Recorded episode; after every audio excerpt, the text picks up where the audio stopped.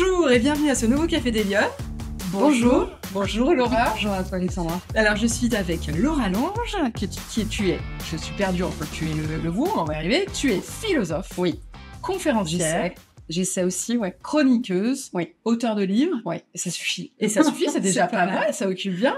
Alors, on est accueillis euh, ce matin euh, dans les locaux, les somptueux locaux de l'Intercontinental Lyon Hôtel Dieu, euh, voilà, qui est notre partenaire. Et puis, euh, on va parler eh bien de l'engagement de la place des femmes dans le débat public, qui est le, le fil rouge de nos, de nos rendez-vous, de notre podcast. Laura, est-ce que tu penses que tu es une femme engagée?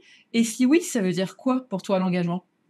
Alors, je pense, oui, j'espère quand même être même engagée dans, dans, dans ce que je fais. C'est quand même assez euh, euh, porteur de l'être. Après, je pense que je suis plus quelqu'un, je dirais, passionné qu'engagé, dans le sens où l'engagement peut avoir aussi quelque chose de, de l'ordre du contrat, de la promesse à faire. hein. Je, je me dévoue, je m'engage vis-à-vis d'une cause.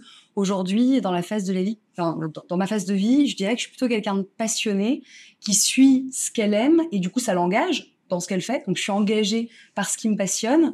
Donc, autrement dit, euh, oui, j'aime ce que je fais et je fais ce que j'aime. J'ai plutôt de la chance avec ça, mais c'est vraiment la passion qui, pour moi, est motrice.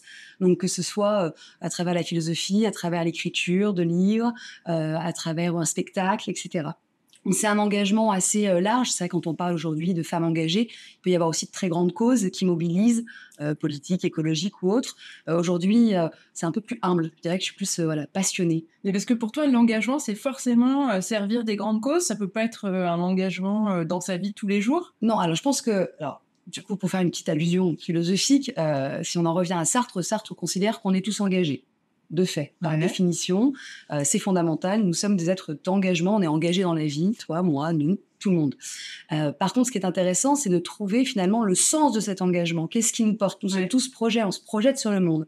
Euh, qu'est-ce qu'on va faire à la rentrée? Qu'est-ce qu'on va faire? C'est ce qui fait le sens même de, de l'être humain, c'est sa liberté, sa responsabilité et son engagement. Euh, ce qui me paraît intéressant, c'est de trouver ce qui fait sens, qui finalement nous donne envie d'atteindre des choses, trouver la voie. Et c'est là que moi, la passion devient quelque chose d'assez moteur dans ma vie, puisque ça me motive et ça me donne l'envie de m'engager vers quelque chose. Donc, je parle plutôt de passion plutôt que de grandes causes où certains vont aller vers des choses qui d'ailleurs les passionnent pas forcément, mais qui leur apparaissent être absolument euh, essentielles aujourd'hui. Et j'ai beaucoup d'admiration pour ceux justement qui se vouent à ça en se disant c'est pas que ça me passionne, c'est qu'aujourd'hui je pense que c'est essentiel pour notre planète, notre société, les femmes, etc. Donc quand je disais ça, c'est que je suis très engagée, mais à la hauteur de quelque chose qui me passionne. Donc j'ai l'impression que c'est peut-être un petit peu moins louable que c'est une cause euh, comme tu peux le faire avec tes femmes. Alors pour- pourtant, pour autant, cette passion, toi, tu- tu- elle t'apporte quoi dans ta vie, euh, dans ta vie professionnelle, quotidienne? Alors, elle m'apporte, moi, beaucoup, parce que du coup, j'aime vraiment euh, écrire, le partager, mais aussi ça rayonne forcément, puisque mon métier n'a de sens qu'à travers la façon dont les autres vont le réceptionner. Euh, je ne peux être que conférencière que parce qu'on m'appelle euh, pour faire des conférences. Donc, de fait, il y a quelque chose d'assez gratifiant autour de ça. C'est que d'une, ça me passionne, mais de deux, c'est reçu. Voilà, c'est quand, même- c'est quand même pas mal, parce que c'est vrai que si on, on va vers quelque chose qui, qui nous passionne, mais que derrière, on est un petit peu seul ou isolé, euh, moi, c'est pas le cas. Je trouve un écho à mon activité et j'aime beaucoup ce que je fais. Et donc, euh, voilà, c'est c'est vraiment ça. Après, je suis aussi convaincue que quand on fait ce qu'on aime, ça se ressent. Et que de fait, voilà, les gens sont aussi motivés. Donc, euh, l'engagement est, est fondamental. Et, et j'utilise beaucoup dans mes interventions une petite phrase qui me suit euh, nul engagement là où le langage ment. et je suis très, très sensible justement aux mots, au langage, euh, convaincue que la plupart des mots M-A-U-X relationnels que l'on a tous les uns les autres partent des mots M-O-T-S que l'on utilise. Et donc, cet engagement-là, pour moi, il doit aussi partir du poids des mots, du langage qu'on va utiliser pour que ce soit sincère. Parce qu'il n'y a rien de pire que des gens qui se disent engagés et qui ne le sont pas. C'est certain. C'est terrible. Terriblement dommageable. Donc, dans un monde où on se pose beaucoup la question de l'engagement, comment on peut engager les individus, que ce soit au travail ou dans, dans la vie de manière générale, j'en reviens parfois au langage, à la pensée, au fait de se dire qu'il n'y a pas d'engagement si déjà le l'engagement, s'il n'y a pas déjà quelque chose de clair dans ce que je vais vous dire, dans ce que je vous promets, comment vous pouvez vous engager si c'est pas clair? Donc, une invitation à la clarté, à la clarification de nos propos, et c'est ce que je fais en conférence à travers la philosophie notamment. Elle, elle t'interpelle cette question de la place des femmes dans le débat public aujourd'hui? Est-ce que toi, tu, tu es de ceux qui, euh, qui ont le sentiment qu'il y a un sujet sur cette place des femmes? Ou toi, euh, de par ton, ton retour d'expérience, euh, tu, tu n'y as pas d'attention particulière? Non, non, je, je trouve qu'évidemment, enfin, c'est un, un vrai sujet. La parole, la place, c'est la parole aussi. hein. Moi, je, je, je reconnais aujourd'hui, euh, que parfois je suis sélectionnée et peut-être souvent, en fait, aussi en conférence, parce que je suis une femme ce qui est quand même un sujet. Hein, ouais, bien sûr.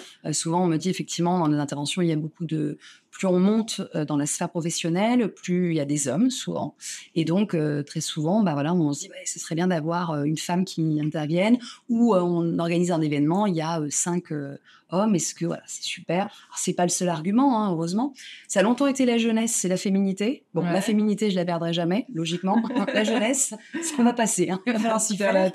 Ce sera autre chose. T'as encore un peu de temps. J'ai encore un peu de temps. Mais en tout cas, oui, il y a quand même cette question effectivement de, de, la parole, même si je trouve que aujourd'hui aujourd'hui, il y a, grâce notamment eh bien, euh, au numérique, à différents canaux, les femmes peuvent prendre la parole, être écoutées, être suivies. Euh, donc, euh, ça va dans le bon sens, me semble-t-il. Il y a beaucoup de choses à faire. Mais... Justement, c'est rigolo qu'on ait cette conversation parce que toi, tu es une femme qui a choisi d'utiliser ta parole, de prendre la parole mmh. dans le débat public et d'en faire ton métier. et ça, c'est quand même, il me semble, une sacrée notion d'engagement derrière ça. Oui, alors je n'ai jamais pensé hein, que je pourrais, euh, que je serais écoutée en fait. Non, mais ça, ça, commence comme ça. Comme ça, tu te dis bon, prendre la parole. Euh, te lèves pas un matin en te disant je vais devenir conférencier. Euh, ou est-ce que on va m'écouter avec la philosophie? Est-ce que j'ai des choses à dire? Ça. Est-ce que ça a une valeur? Et si oui, quelle valeur ça a? Qui plus est dans un monde où moi j'interviens toujours dans des secteurs que je maîtrise pas en tant que tel. puisque si je viens dans le domaine, je sais pas, aéronautique ou si je viens dans une université ou j'en sais rien, je suis pas expert du domaine dans lequel j'interviens. Euh, par contre, je viens porter ou apporter un regard différent et c'est ce qui est recherché en fait c'est justement de me dire faites ce pas de côté, invitez-nous à prendre une certaine forme de hauteur euh, pour nous rendre davantage peut-être hauteur de la situation. Et on sait que le grand risque dans la vie, c'est finalement euh, d'avoir un champ qui rétrécit parfois euh, sous couvert de l'expertise. On pense savoir, donc de faire, on ne se réinterroge pas. Donc il y a cette ouverture du monde de l'entreprise à laquelle j'assiste depuis un certain nombre d'années, on peut voir effectivement beaucoup de, de, profils très différents être invités, que ce soit des sportifs, que ce soit des profils très différents qui viennent offrir un regard euh, sur finalement leur engagement dans leur vie euh, sur des sujets assez différents. Je pense pas, euh, à un pilote de chasse, des femmes qui mmh. font des choses aussi assez incroyables, des parcours singuliers, avec un accueil sur la différence et la mixité aujourd'hui. C'est vrai que c'est homme-femme, mais c'est aussi finalement qu'est-ce que j'ai de différent qui peut peut-être nous inviter à travailler notre propre nos propres regards sur les différents qu'il y a en, en entreprise. J'adore les mots parce que c'est vrai que c'est souvent parce qu'on est différent qu'il y a des différents de fait. C'est vrai. On les accueille pas. Hommes, femmes ou effectivement euh, plein de différences différentes. Euh, Est-ce que tu penses que les femmes aujourd'hui, elles manquent de quelque chose pour réussir dans notre société? Parce qu'on a l'impression que on entend beaucoup de débats sur ce sujet, sur la place des femmes qui ne seraient pas assez présentes dans certains secteurs, à certains postes à responsabilité. Est-ce que tu penses qu'elles manquent de quelque chose pour réussir les femmes? De temps? Moi, c'est tout peut-être? non, non, je, je, je pense que c'est difficile. Enfin, derrière tout ça, je pense qu'il y a une vraie difficulté aujourd'hui, la place de la femme, de la maternité, euh, de la conjugalité, mmh. euh, du couple, euh, de la famille. Il y a tellement de choses qui sont réinterrogées hein, dans notre société. Le fait de vivre à distance, parfois souvent des grands-parents, le fait d'avoir un taux de divorce important, le fait d'être parfois en famille monoparentale ou recomposée. Il y a énormément de choses. Et je pense qu'il y a beaucoup de choses à faire aujourd'hui sur justement l'accompagnement de ces nouvelles façons de faire famille dans nos sociétés. Et qui dit beaucoup de la place des femmes et de leur investissement. Quand je parlais de temps, c'est ça. Euh, moi, parfois, je me dis, oh, Laura, tu devrais t'engager davantage sur des grandes causes. Et, je me dis, mais je suis pas euh, dans la phase de vie, en tout cas moi je le ressens parce que j'ai déjà deux petites, je suis enceinte, euh, j'ai déjà beaucoup de déplacements, etc. Où j'ai du temps et le temps c'est fondamental. Quel temps j'ai à accorder et à quelle cause? Et je me dis parfois, voilà, plus tard quand mes enfants vont grandir, auront besoin de moi, qu'est-ce que je priorise? C'est une question de priorité. Et, et, donc c'est ça aussi s'engager. Moi je m'engage aussi beaucoup pour ma famille aujourd'hui, ça me paraît prioritaire et important. Donc, il y a cette question-là de, la temporalité qui me paraît importante. Est-ce qu'on a le temps de s'engager? Et, si oui, vers quoi, vers quoi on tend? Alors justement, on va parler de, ton parcours. Euh, quand tu étais petite fille, tu rêvais de faire quoi? Philosophe? Je rêvais de faire quoi euh, Non, euh, ça va pas te faire conceptrice, conceptrice rédactrice. J'adorais l'ambiance de la pub. Ah, mais t'aimais quand même bien déjà les mots. Enfin, t'avais envie de, de, jouer, de. de... Oui, j'aimais bien ce qui. Oui, il y avait quelque chose que j'adorais. Euh, je sais plus quel était. Je crois petite fille, on rêve pas d'être. Ah, c'était peut-être pas petite fille. c'est vrai que ça fait vraiment. Parce que si à 5 ans tu rêves faire ça, il y a vraiment un problème. Ah non, mais alors petite petite fille. Alors, ok, vraiment petite fille. J'ai toujours aimé écrire. Vraiment, j'adorais J'ai des romans très mauvais, avec des petites choses dessinées. Ouais, j'adorais écrire, des, poèmes, etc. Je me suis jamais dit que j'en ferais ma vie, mais j'adorais ça. Et après, j'adorais mettre des mots sur des situations. Et donc, j'allais regarder, je crois que c'est le film Ce que veulent les hommes, quelque chose comme ça. Et il y a un des personnages qui a une vie comme ça, hyper active, et qui doit trouver à chaque fois des trucs de pub, etc. Et je trouvais ça génial. L'idée, le côté, tiens, ça arrive d'un coup, il y a quelque chose voilà, c'était le genre de choses qui me plaisaient. Il y a un côté assez artistique finalement, ce que je me dis. Et tu as fait quoi comme étude alors?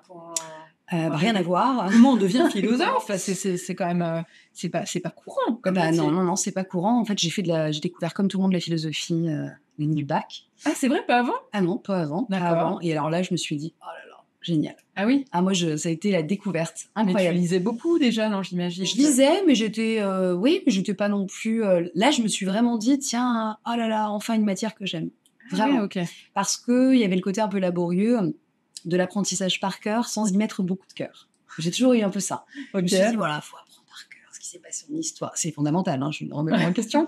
Mais je, me disais, euh, à quel moment j'y mets du mien? Ça, c'était vraiment une vraie problématique. À quel moment je m'engage? En tant qu'élève. Exactement, totalement.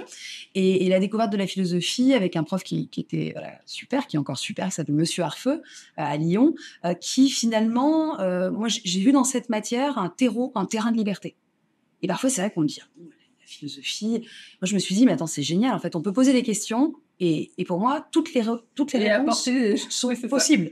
Il faut juste savoir les amener. C'est-à-dire qu'en gros c'est une invitation à penser, à réfléchir et on a le droit de penser à peu près ce qu'on veut, si on est capable de le défendre. Il n'y a pas juste ou faux. C'est ça. Et, ça, moi, j'ai trouvé ça incroyable. Je me suis dit, je ne dois pas cocher A ou B. Non, je dois défendre une idée. Et mieux que ça, je dois la défendre et en découvrir les limites pour pouvoir défendre une autre idée. Et ça, je me suis dit, il y a un terreau incroyable. Quoi. Et, surtout, euh, j'ai vu finalement, même ce que j'aime dans les échanges humains, c'est des gens ouverts. Mmh c'est être capable de dire bon, je suis plutôt pour le télétravail et toi, euh, ah non, non, non, mais on en discute. Hmm. Et là, on a une thèse antithèse, il y a quelque chose qui se passe. C'est ça que j'ai aimé avec la philosophie, c'est que ce soit une invitation à faire soi-même une copie euh, à partir de problématiques qui nous concernent. Et les problématiques nous paraissent parfois très éloignées. Hein. L'art est-il utile? On peut se dire c'est peut-être un peu futile, c'est le matin, euh, etc. Je vais, je vais, au travail, mais il y a plein de problématiques existentielles aujourd'hui. Comment faire famille dans un monde comme le nôtre? C'est une vraie question mmh et ça mérite de, se saisir de la copie. Euh, je ne sais pas comment je peux euh, insuffler, créer de la fidélité dans un secteur qui finalement est de plus en plus mouvant. Comment je peux promouvoir du collectif dans un monde qui clairement est de plus en plus individualiste? Il y a plein de problématiques. Donc tout est philosophie en fait. pour moi, tout est philosophie. Complètement. et, ça te vient d'où cet amour des jeux de mots? Parce que sans arrêt, là, je pense qu'on l'a. On l'attend depuis le début, mais pourtant je. Tu, ah oui Limite là Bah non, je me rends pas compte. Non Mais c'est vrai que tu aimes bien sans arrêt faire des jeux de mots, des rimes.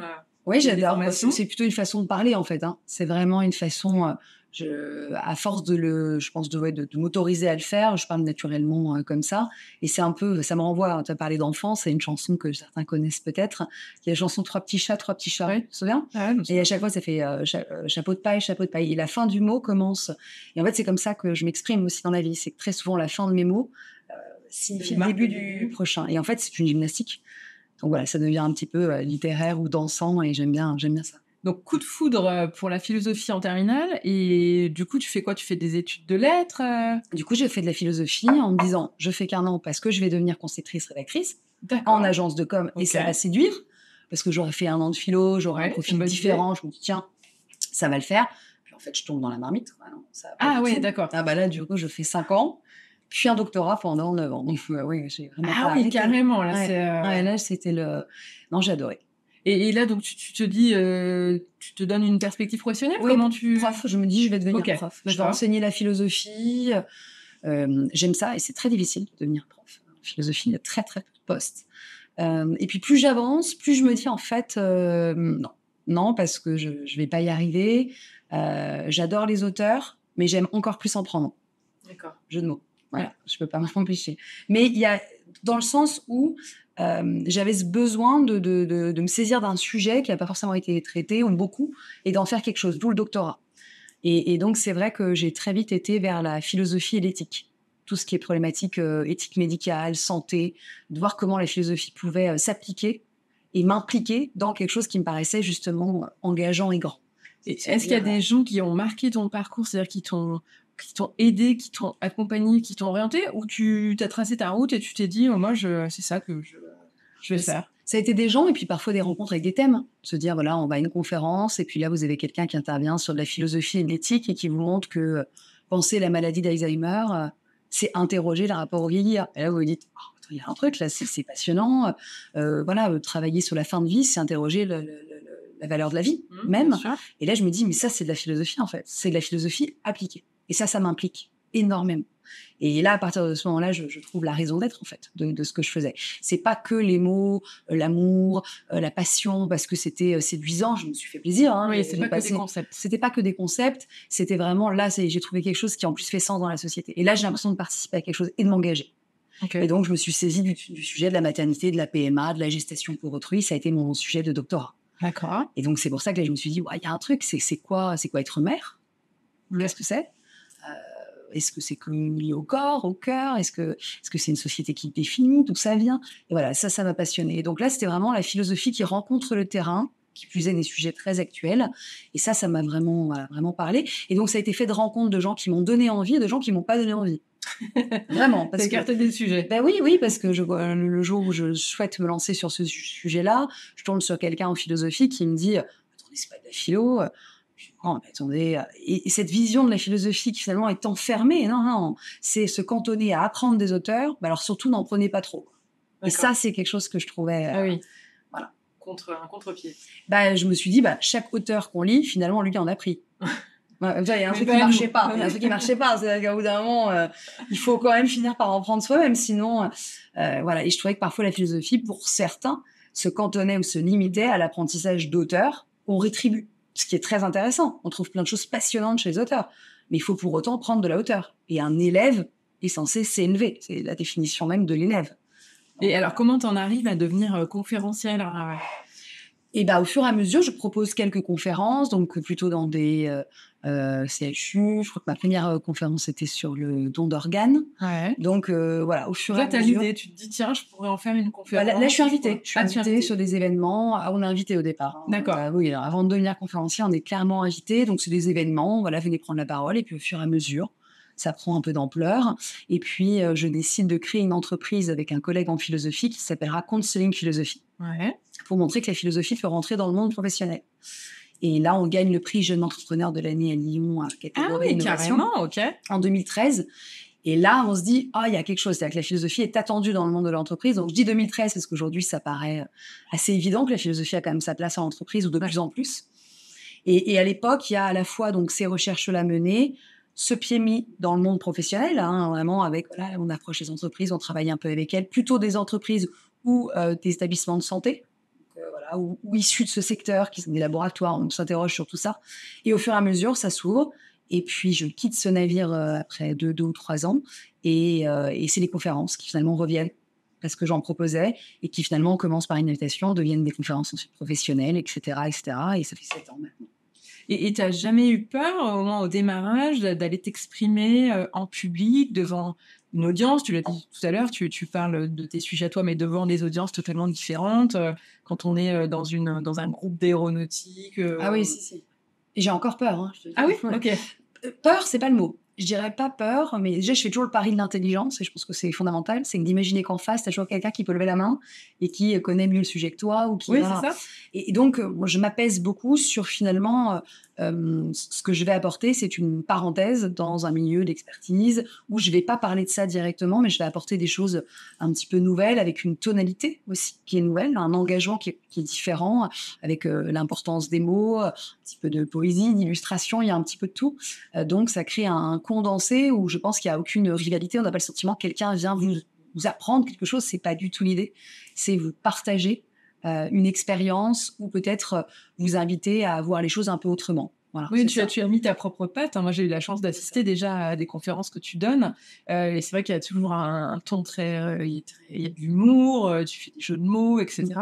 Mm. et tu apprends par cœur. comment, tu, comment ça, ça fonctionne? C'est de l'improvisation? C'est très, très préparé? Alors ça, ça dépend. Bah, il y a des conférences avec des thématiques qui peuvent revenir. Alors moi, ce que j'adore d'ailleurs, c'est les, les, revivre, les faire revivre, parce que c'est vrai que c'est un peu comme un spectacle.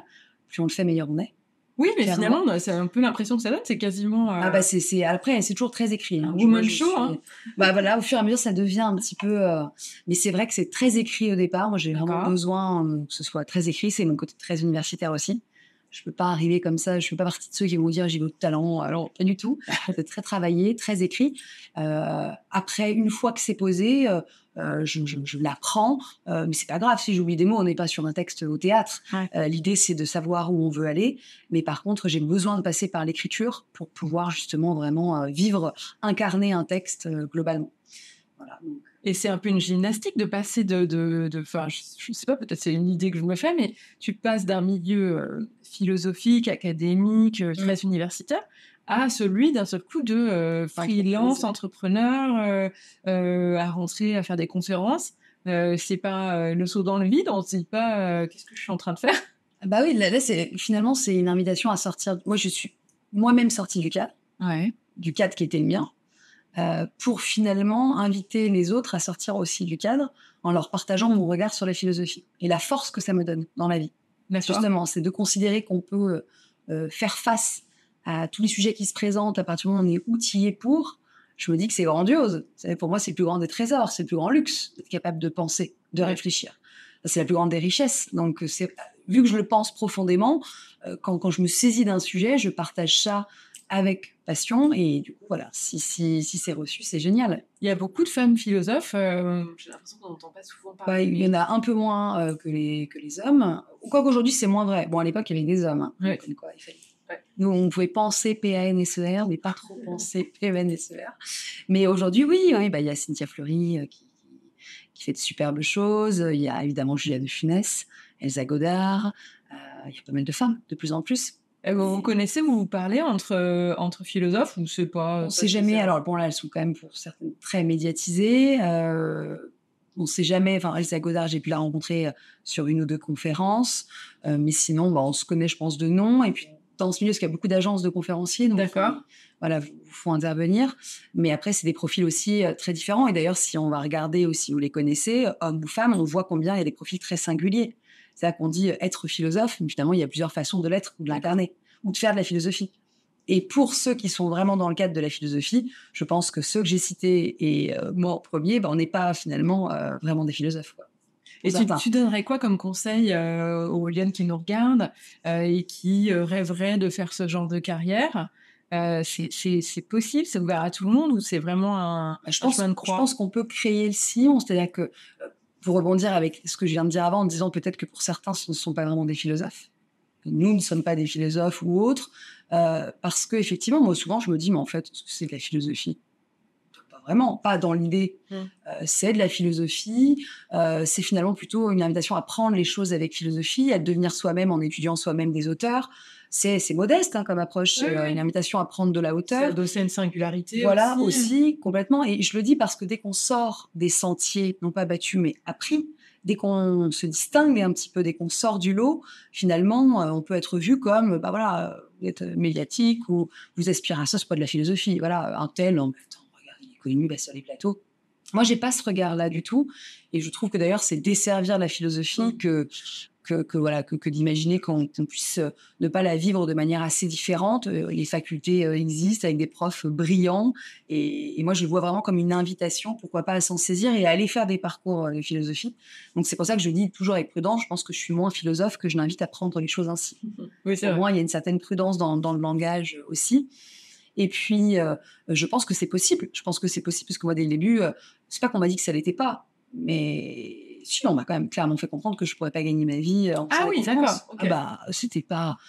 Non, ça paraissait un- Ça paraissait presque grotesque. C'est dire, quand même un chemin dans ce que tu expliques. Hein. C'est quand même, ça arrive pas. euh, ce que tu Ah non, dis, non. Un, un matin, on se lève pas, il y a quelqu'un qui t'appelle pour dire. euh, Non, une ça, ça se fait de plus en plus par contre. hein. Il y a pas mal de gens qui m'appellent, euh, j'aimerais Ah, devenir ouais, non. conférencier. Bah oui, parce qu'en fait. Ah oui, euh, les gens, mais pas d'accord. Non, mais il y en a aujourd'hui Ouais. qui se disent, moi, je veux faire ça pour devenir. Oui. En se disant, voilà, ça peut être super. S'il y a vraiment les entreprises qui m'appellent, ça peut être hyper intéressant à tout niveau. Moi, je dis souvent, voilà, mais c'est un parcours, parce Oui, que c'est comme euh, la valeur d'une conférence. C'est toujours un sujet. Ouais. Attendez, euh, on ne dit pas d'un coup, ça vaut ça. C'est des années qui font que un tel vous donnera ça, vous met dans, dans, un événement. La notion de valeur de son travail, elle s'acquiert aussi avec le temps. Mmh. elle se décrète aussi par votre visibilité, comme j'ai assez peu d'ailleurs sur les réseaux ou autres. Il y a plein de critères qui mmh. viennent établir ça et qui sont parfois difficiles finalement à saisir. Donc c'est ce que j'explique quand même, c'est que d'une, c'était pas gagné. De deux, moi, on m'a toujours dit, bah, une conférence, elle s'offre, elle se donne, elle ne se rémunère pas en philosophie, dans l'idée qu'on pouvait s'en faire. Euh, finalement, on voit que les choses changent et, il faut. Et pour les gens de la fac, il y a un savoir incroyable et, les gens sont pas forcément payés à la hauteur de ça et ça donne envie de partir du coup. Mm. de décamper, de se dire non mais pourquoi? Finalement c'est pas c'est pas normal, euh, je, fais des choses incroyables, je suis pas payé ou reconnu, euh, je vais prêter mon savoir ou ma connaissance pour rien si je suis défrayée, sympa. voilà, mais et ça, ça a été vraiment quelque chose que j'ai discuté, que j'ai même disputé. Je me suis dit non, c'est pas normal en fait. C'est pas.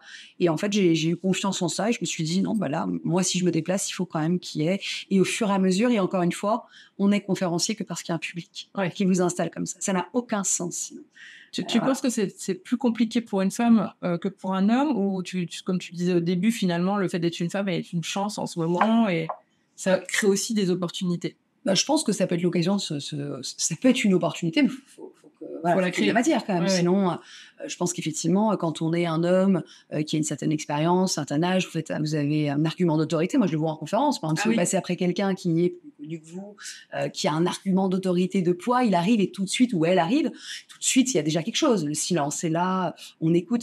Quand vous n'êtes pas trop connu, que vous êtes une femme, que vous êtes jeune, etc., il y a tout à faire. Hein, et ça se joue dans les deux premières minutes parce que vous montez sur une scène, on ne comprend pas ce que vous faites là. Donc, il faut quand même qu'il se passe quelque chose. Donc c'est ça que je trouve assez intéressant. Par contre, je pense qu'on ne peut pas se cacher derrière l'argument qu'il est plus facile d'être un homme avec de l'expérience pour y arriver, euh, et donc se défaire d'y aller. Ça, moi, je, je ne sais pas trop ma philosophie. Alors Laura, dernière question d'émission. Euh, qu'est-ce que tu prendrais comme mesure si tu avais une feuille blanche, euh, puisque tu, tu, aimes bien les copies, qu'est-ce que tu prendrais toi comme mesure pour que les femmes soient plus présentes, visibles dans l'espace public, dans le débat public? Alors, je trouve que c'est une question très difficile très très difficile parce que c'est vrai que euh, il y a plutôt on va dire un, axe vers lequel j'irai, auquel je suis sensible et je pense que d'ailleurs on s'engage souvent euh, dans des domaines qui nous concernent quand même, hein, ou qui viennent nous toucher, que ce soit à titre personnel, pro, où il y a eu quelque chose. Moi aujourd'hui, bah forcément, euh, étant enceinte ou en tout cas avec des enfants de cet âge-là et voyant aussi des amis autour de moi, des femmes conjuguées, vie personnelle, professionnelle, euh, c'est difficile. On est quand même des générations, euh, j'ai tendance à dire, on est des acrobates aujourd'hui, des gymnastes, des équilibristes. Quoi. Il faut trouver l'équilibre un petit peu partout, être, euh, être bien un petit peu le bon parent, parce qu'on sait que c'est important et que la vie passe. donc savoir leur accorder du temps, bah, quand même travailler, c'est important d'avoir de l'indépendance. Et puis aussi être évidemment une femme ou un époux, voilà, à la hauteur de ça, parce qu'il faut quand même réussir à s'engager dans un monde où tout le monde se désengage c'est difficile en fait. Il faut hein. réussir partout. Il faut réussir partout. Donc il y a quelque chose que je trouve euh, euh, complexe et je me dis s'il y avait des mesures qui pouvaient faciliter ça. Mm.